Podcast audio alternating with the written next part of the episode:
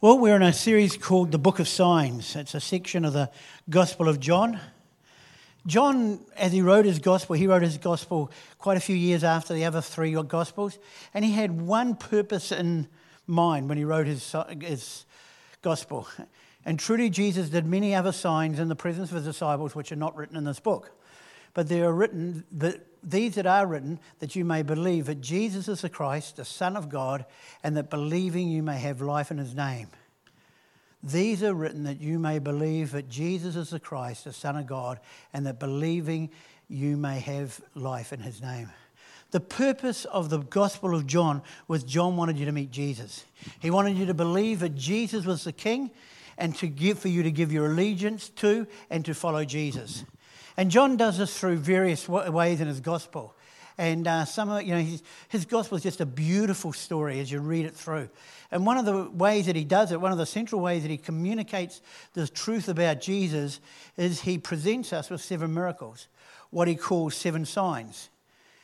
And in fact, as I've mentioned before, all the other gospels have numbers, significant numbers of miracles, but John just has seven signs, seven miracles that he uses as a basis to declare who Jesus is. And we've been going through those, the book of seven signs. And so I want to look at a new one today in John chapter, 5, uh, sorry, John chapter 5, verse 1. After this, there was a feast of the Jews, and Jesus went up to Jerusalem. Now, there is in Jerusalem by the sheep gate a pool in the Aramaic called Bethesda, which has five roofed colonnades and in these lay a multitude of invalids, blind, lame, and paralyzed. One man who was there had been an invalid for 38 years. When Jesus saw him laying there and knew he had already been there for a long time, he said to him, Do you want, me to be, do you want to be healed? The sick man answered and said, Sir, I have no one to put me in the pool when the water is stirred up, and while I am going down, the, another steps down before me. Jesus said to him, Get up Take up your bed and walk. Where am I? I'm not moving, am I?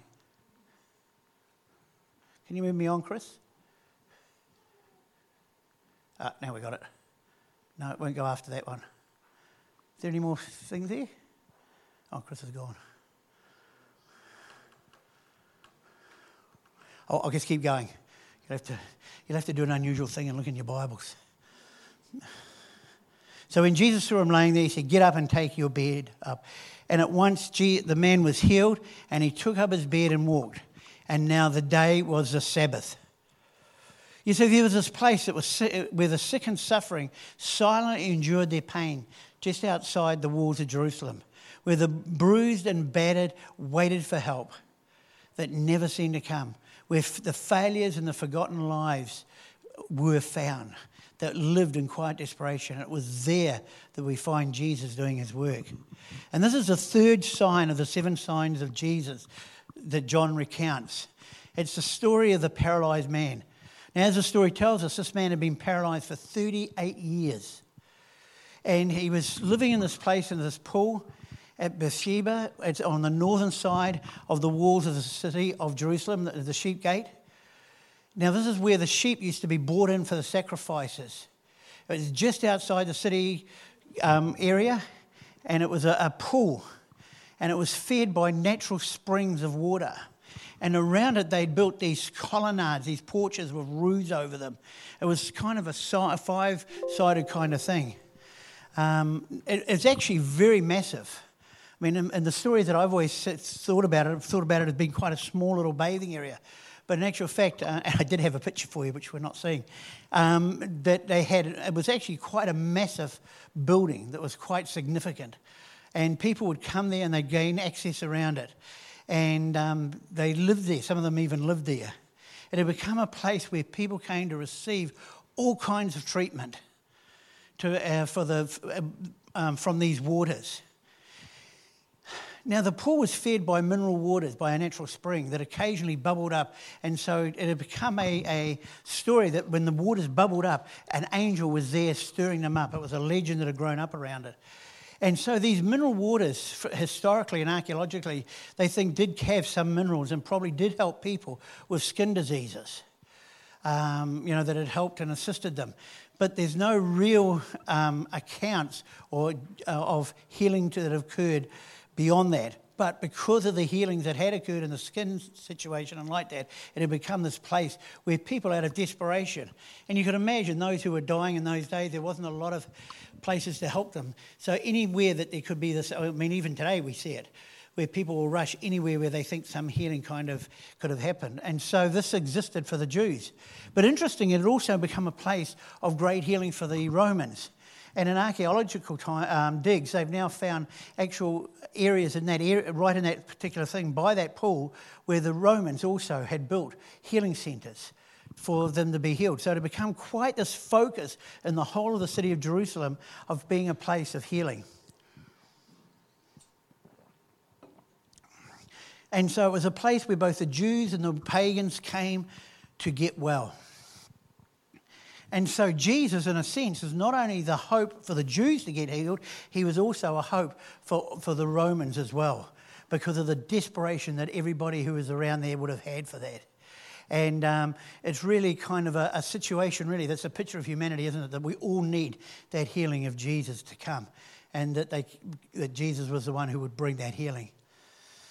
Now, the, the story t- uh, John tells us as this happened in Jerusalem. It's interesting that in Matthew, Mark, and Luke, almost all the accounts of Jesus' ministry is actually in Galilee.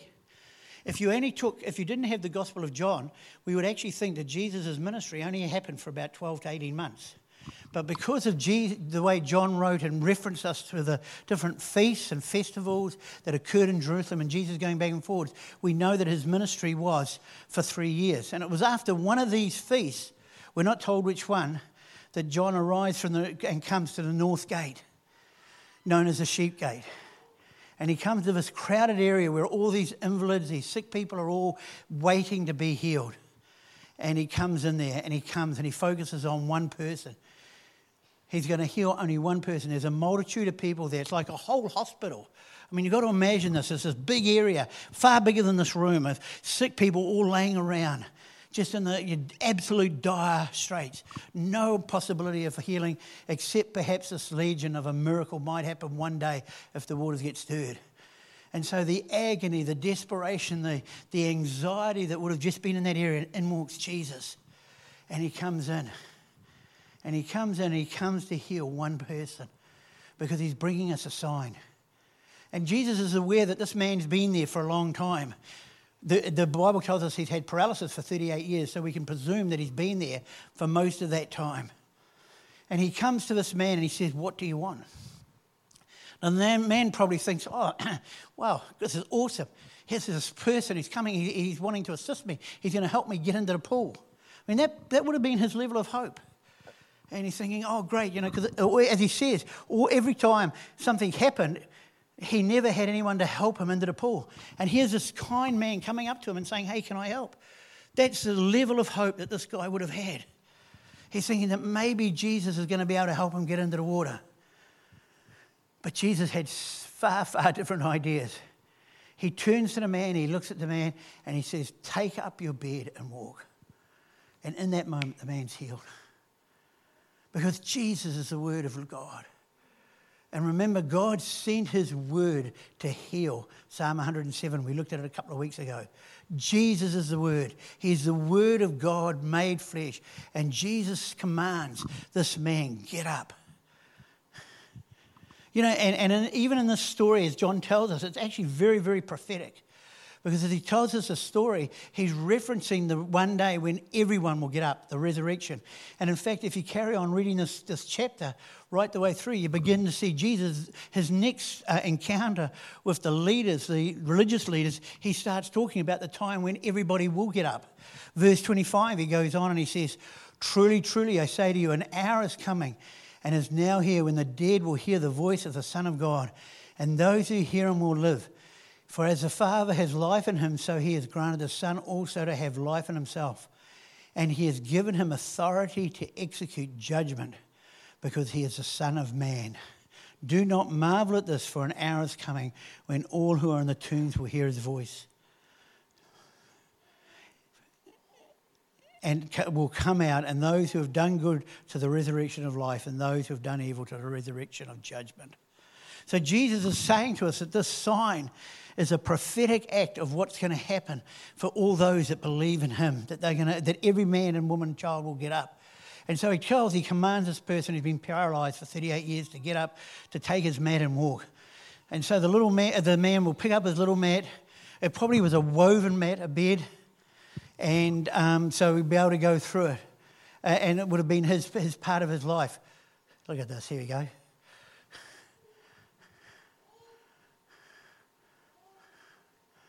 Just take it back a bit. There's the pool there. So you can see um, the Temple Mount, which is a big building there, and see the pool's right next to it. So, I mean, it's significantly smaller than Temple Mount, but it's actually quite a big area down there being built. And Antonia, which I've talked about in the past, that was where the um, Pilate would live when he was in Jerusalem. And that's part of the pools being dug over there.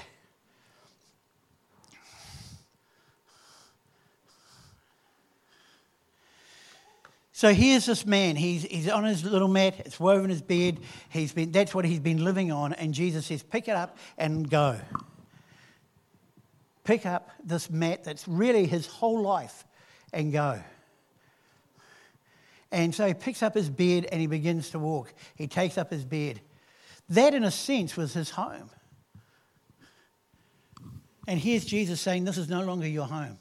Your residence has changed. Your address has changed. No longer are you going to be categorized as one of the sick. You're going to be one of those who know the life. And this all happens, it says, now the day that, that, now that day was a Sabbath. And this is a huge thing the Sabbath.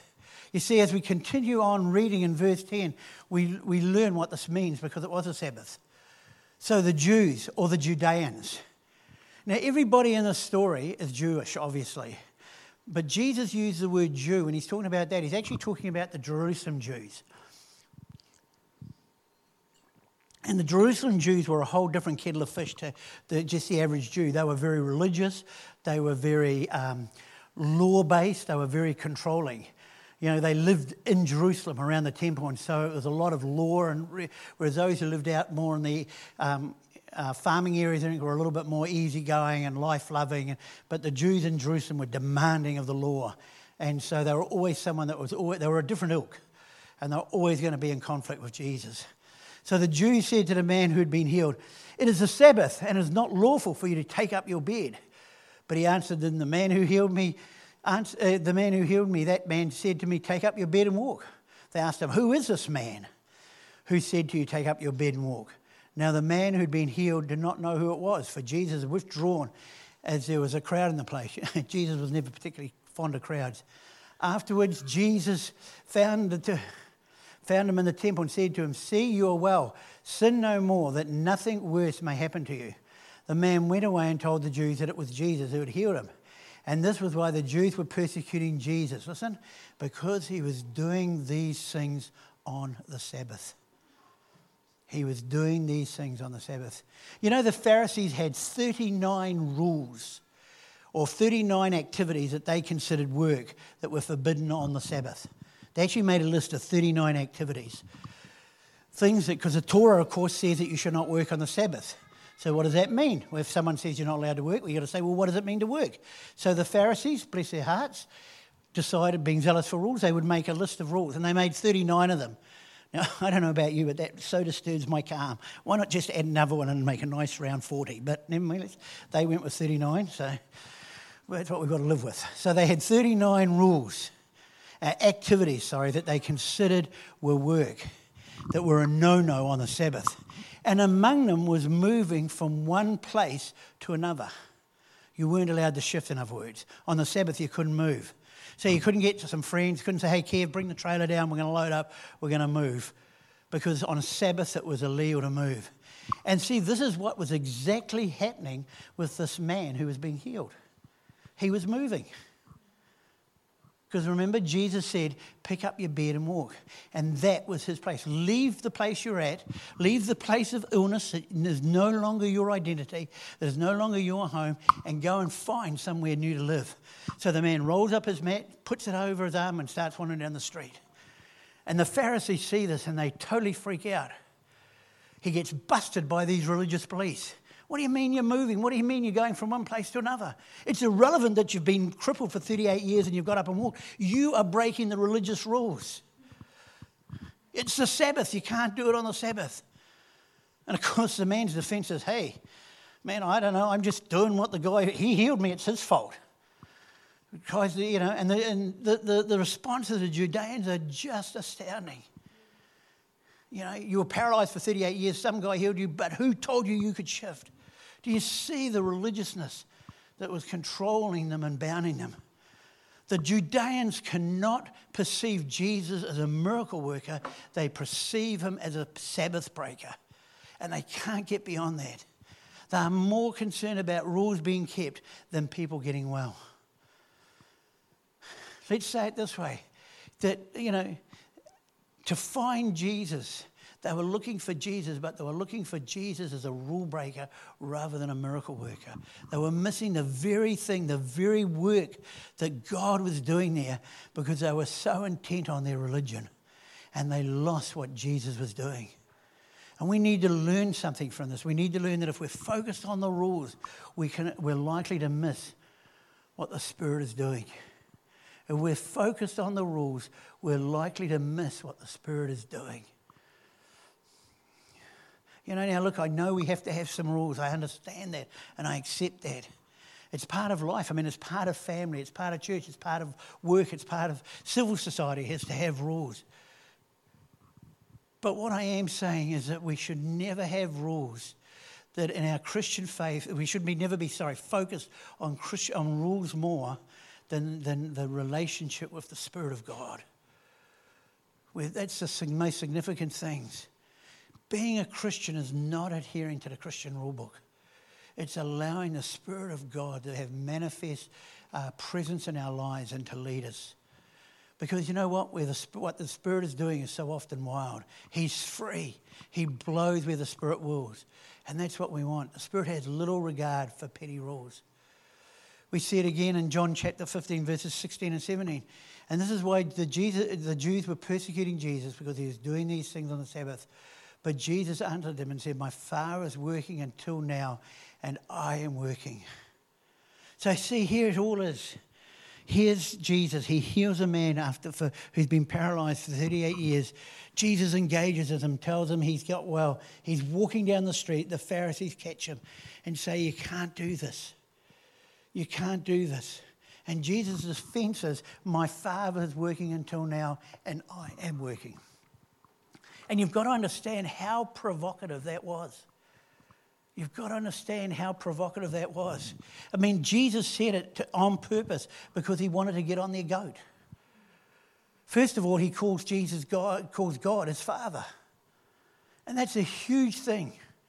Throughout the Gospel of John, you'll constantly see John referencing how Jesus refers to, the, to God as Father. It's, it's one of his overarching themes consistently that Jesus relates to God as Father. You see it over and over. Even in the final room, remember in the upper room, he says to Philip, If you've seen me, you've what? Seen the Father. And so here's Jesus provocatively challenging the Pharisees that God is his Father. But not only that, that God is his Father, he's also challenging them by saying that God is working on the Sabbath. I mean, everything that they'd been led to believe, everything that they had built their whole structure around. And Jesus says, Nope, that's not how it's like. He says, The reason things are happening on the Sabbath is because that's what God is doing. God is my dad, and today he's working. And I can promise you, they did not like that at all. That kind of really, it completely struck at the very core of their being. You know, and of course, Jesus knows that these statements like that are going to force these people to make hard decisions about him. And he does it deliberately. He does it deliberately. We see not a convenient Christ, but a controversial Christ. Jesus is telling the Judeans that he's working because his Father's working. You know, God created the world in six days and rested on the seventh. But Jesus insists that God is not inactive in the world. God is, in fact, working in the world. And the work of God is what? It's to heal the world. The work of God is to heal the world. Wherever you find brokenness and sickness and disease, if you then that's where you'll find God at work. You see, if you're working with God, that's what God is doing. He's active in his own creation. He created, he rested. But the world got broken and sick, and God has now been working ever since to make it well. And whenever we work to make the world better, when we work to heal the world, we are working with God.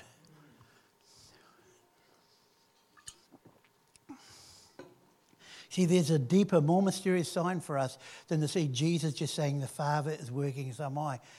but the Judeans say, But it's a Sabbath. It's not a day for work. But there's a discrepancy between what they're saying and what Jesus is saying. There's this discrepancy. And in a sense, it could be described, if you like, in a way of different time zones. You know, now we all understand time zones. You know, the world's round, the moon goes round. Well, most of us believe the world's round. And, you know, the, the world has different time zones, different things in it. I mean, for us, we talk generally on a Monday morning. We love to talk to Kim and, and our family in the States. And of course, we're talking to them Monday morning, but for them, it's Sunday afternoon. So when we're talking to them, they're telling us about what they did at their church this morning when they went to church and the bike rides they had in the woodland area up behind their house today and what they'd seen. And the kids are sharing all those things with us. We're in two different time zones. And so here we see, in a sense, this is what's happening. The Judeans are still living in a time zone where they are ruled by the rules and regulations. It's the seventh day. But Jesus says, listen, I'm living in the first day or the eighth day. It's a day of new creation. It's a day of anticipation of his resurrection. It's where the new creation that he's about to bring is going to break forth. You see, Jesus was from the future and he was demonstrating what was going to be happening in the future. And if, not only is Jesus from the future, but every person who has been baptized into the body of Christ is a future uh, person, a future from the future. It's one thing that pleases me about having a baptismal pool up here. You know, we didn't have a baptismal pool in the church for, for 20 odd years. And when we were even doing this place, people said to us, oh, you know, some people said, let's get rid of that. We'll have more space on the stage. We can do something about a baptismal pool, bring a baptismal pool in. But, you know, I've got to admit, I didn't even, at the time, I just knew, no, we've got to have a baptismal pool up the front here. And now, as I've, this year, just God's spoken to me how central it is have the baptism. You know, see, the baptismal pool, in a sense, is like a time machine. Do you know that? It's like a DeLorean with a flux capacitor or, you know, the TARDIS if you're into Doctor Who. Because when you're baptized, you join Christ in his death, burial, and resurrection, and you pass. You actually pass from death to life. But more than that, in a mysterious way, you become a future being. No longer is your life rooted in this world, it's rooted in the future world the world not yet seen, the future reality. That's where we get to now live. That's where our being gets draws its strength from. That's where we draw, you know, so while things may be, be happening around us, sometimes confusing things happening around us, that's not what we draw our strength from. That's not what we draw our hope from. It's not what we draw our peace from. We draw it from the future presence that we have been called to live in. We are eighth day people. We live in the new creation. We are from the future. And that's why we do things like that's why Christians are so involved in justice, because in the future kingdom there is justice. That's why, so for throughout history, Christians have fought against slavery, and the, because slavery is not a thing from the future. Bondage of other human beings is not.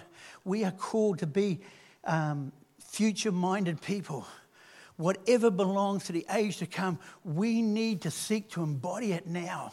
To help the, oh, with the help of the Holy Spirit, we gain a prophetic imagination about well, that which is to be, and we try to embody it into the here and now. It's actually got a t- terminology, it's called prophetic untimeliness. See, we live in tension because we live in the now, but we draw our reality from the future. We've been called into the time machine called baptism, and we've been joined with Christ in the resurrection, and we now, we now live in that reality. We have the strength of Christ in the here and now to bring and speak the reality of heaven into being. We seek to embody into this world's present status quo a reality of the future. We seek to be people that embody in flesh and incarnate the reality of Christ here and now. As John said, as he is, so he, not as he was, so as he is. We are in the world as He is right now, we are called. We're not accommodating ourselves. See, we must not accommodate ourselves to the politics and to the culture and to the view of this world because we are from the future. And we are called to be kingdom carriers, releasing the very things of the kingdom of God amongst everyone we encounter.